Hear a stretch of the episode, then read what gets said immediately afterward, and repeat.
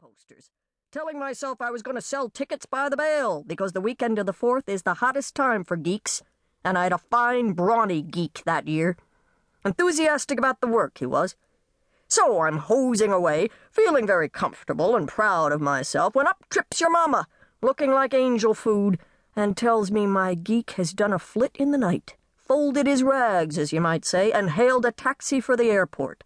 He leaves a note claiming his pop is very sick, and he, the geek, must retire from the pit and take his fangs home to Philadelphia to run the family bank.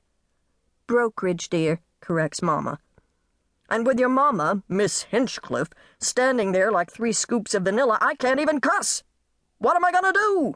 The geek posters are all over town. It was during a war, darlings, explains Mamma. I forget which one precisely. Your father had difficulty getting help at that time, or he never would have hired me, even to make costumes, as inexperienced as I was. So I'm standing there, fuddled from breathing Miss Hinchcliff's midnight marzipan perfume and cross eyed with figuring.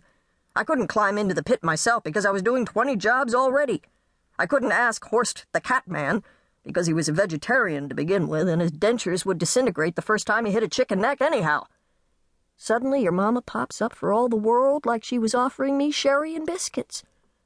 I'll do it, Mr. Binewski, she says, and I just about sent a present to my laundryman. Mamma smiled sweetly into her sewing and nodded. I was anxious to prove myself useful to the show. I'd been with Binewski's Fabulon only two weeks at the time, and I felt very keenly that I was on trial. So I says, interrupts Papa, But, miss, what about your teeth? Meaning she might break 'em or chip 'em, and she smiles wide, just like she's smiling now, and says, They're sharp enough, I think. We looked at Mamma, and her teeth were white and straight, but of course by that time they were all false.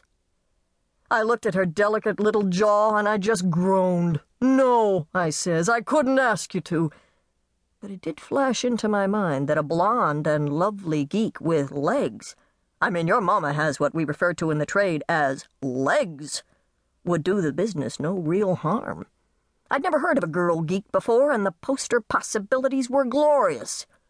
Then I thought again, no, she couldn't. What your papa didn't know was that I'd watched the geek several times, and of course I'd often helped Minna, our cook at home, when she slaughtered a fowl for the table. I had him. He had no choice but to give me a try. Oh, but I was scared spitless when her first show came up that afternoon. Scared she'd be disgusted and go home to Boston. Scared she'd flub the deal and have the crowd screaming for their money back. Scared she'd get hurt. A chicken could scratch her or peck an eye out quick as a blink. I was quite nervous myself, nodded Mamma. The crowd was good. A hot Saturday that was, and the Fourth of July was the Sunday. I was running like a geeked bird the whole day myself, and just had time to duck behind the pit for one second before I stood up front to lead in the mugs. There she was, like a butterfly. I wore tatters, really. White, because it shows the blood so well, even in the dark of the pit.